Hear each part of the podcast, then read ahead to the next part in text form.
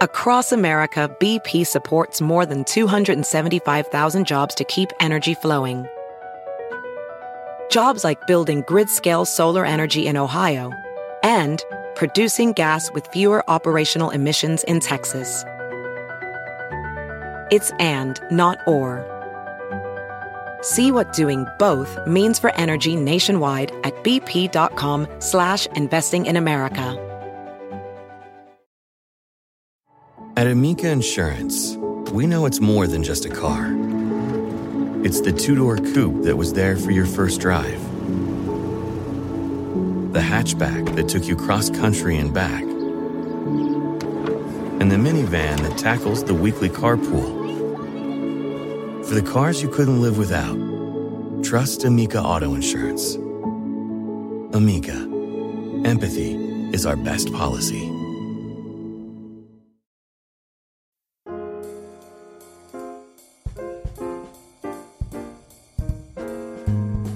Hello, everyone, and welcome once again to another episode of Modern Manners Guys Quick and Dirty Tips for a More Polite Life. When I first saw the selfie stick, I didn't immediately think I'd one day have to write an article about the improper use of it. I chalked it up to being a fad that would eventually go away. Little did I know that the popularity of a selfie stick as one's preferred method of capturing precious moments would become a worldwide phenomenon. I'm not here to knock all selfie users as rude and aloof. Just a few million out there who believe carrying around a metal stick that makes for a faux aerial view gives someone the right to make their own rules. So before you clothesline a crowd of people with your selfie stick, check out my top three quick and dirty tips for proper selfie stick etiquette. Tip number one improper risks. I may be alone in thinking that selfie stick craze is a bit much, but when I read an article about selfie stick related deaths, I had no idea how big of a concern this device has become. I mean, selfie stick deaths are an actual statistic? In fact, I read an article that claimed so far this year only 8 people in the entire world died of shark attacks, but an astonishing 12 people died using a selfie stick. Really? I mean, I was a pro wrestler for nearly a decade, where guys risked their lives, literally, and never saw one death. In fact, the UFC hasn't had a death of any fighters in the history of the company, and their goal is to kill one another. I'm not trying to make light of these deaths in any way, shape, or form. I am simply stating that the shock and awe of the improper habits or obsession of selfie stick users. The selfie stick has spawned a new generation of risk takers looking to document their latest accomplishment, I use the term loosely, and begs the question is risking yourself for a photo really worth it? One common tactic for the selfie stick obsessed is to capture crazier than normal moments. Even worse is to use the selfie stick to reach greater heights or thrills because of a possible shot.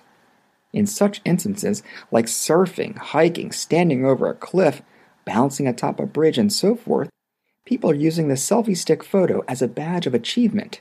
When you risk life and limbs just to show people a higher view of that danger, how does that make you cool?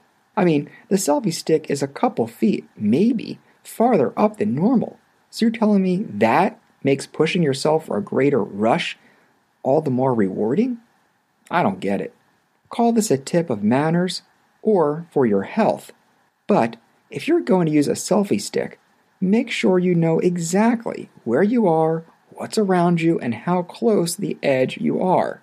Folks, no one gets cool points for getting hurt while using a selfie stick. Sorry, thrill seekers.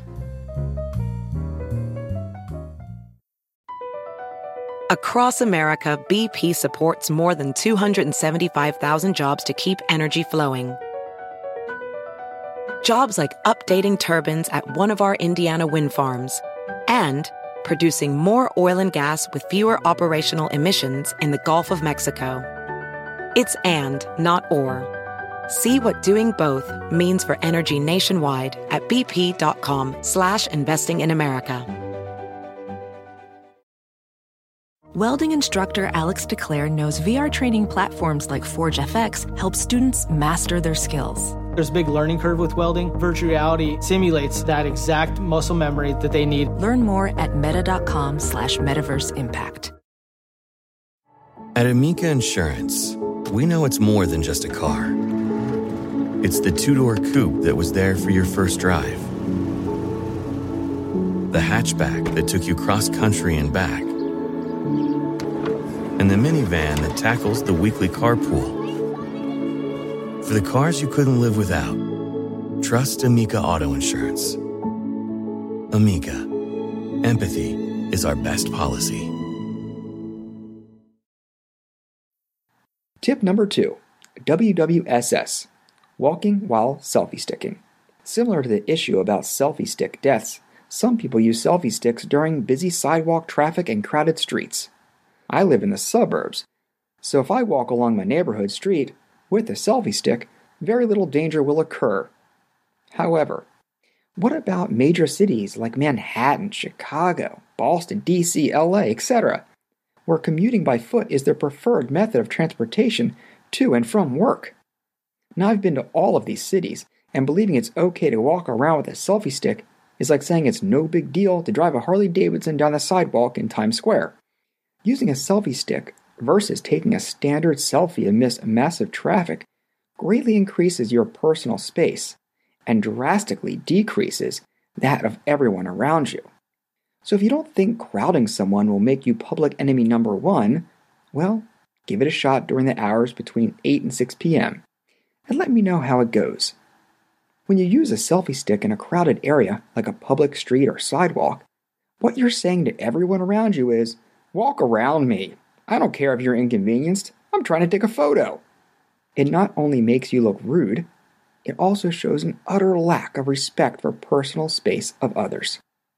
Personal space is, of course, a minimal concept in busy cities, so adding on someone waving a selfie stick around like a knight wielding a sword before battle, you're only setting yourself up to be hated by everyone around you.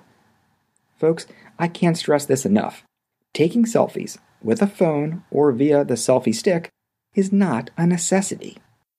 Tip number three during wedding ceremonies. I once read an article about three rules for taking photos at weddings during the pre selfie stick rage. Instead, it focused on the older rule of guests rudely taking photos using both hands to hold their phone. Can you imagine? However, thanks to the invention of the world's most annoying accessory, the selfie stick, eager wedding guests taking photos has taken a turn for the worst. I'm not saying you can't use a selfie stick during the hora or while your Uncle Freddie rocks the whip and Nae Nae with the bridesmaids. But the point of this tip is simply there's a time and place for a selfie stick worthy photo op. The ceremony is not one of them. As I said in my article, one of the most unmannerly things I've witnessed at a wedding is when guests get up and step into the aisle to take pictures of the bride as she makes her grand entrance. This is a case of a guest putting their own needs ahead of everyone else's. The bride only gets to walk down the aisle once, and she should see is her future spouse at the end of it, not your college roommate from 10 rows back and 12 seats in using a selfie stick to capture a breathtaking moment. So, let's all agree that if you're going to use a selfie stick at a wedding, please leave it tucked away in your purse or jacket until the ceremony is over. And the paid professional photographer has done their job. Also, do not think your $10 selfie stick is a license to move everyone out of your shot. Use it to own the dance floor or get precedence over any other guest photos. Alright, folks, I love hearing from you, so please drop me a line. Manners at quickanddirtytips.com.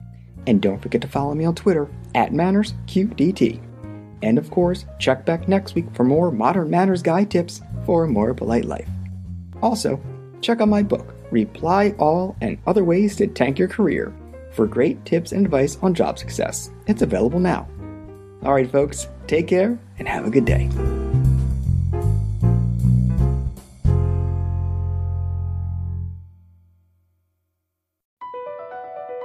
BP added more than $70 billion to the U.S. economy in 2022 by making investments from coast to coast. Investments like building charging hubs for fleets of electric buses in California and starting up new infrastructure in the Gulf of Mexico. It's and, not or. See what doing both means for energy nationwide at bp.com slash investing in America. At Amica Insurance, we know it's more than just a car. It's the two-door coupe that was there for your first drive. The hatchback that took you cross-country and back. And the minivan that tackles the weekly carpool.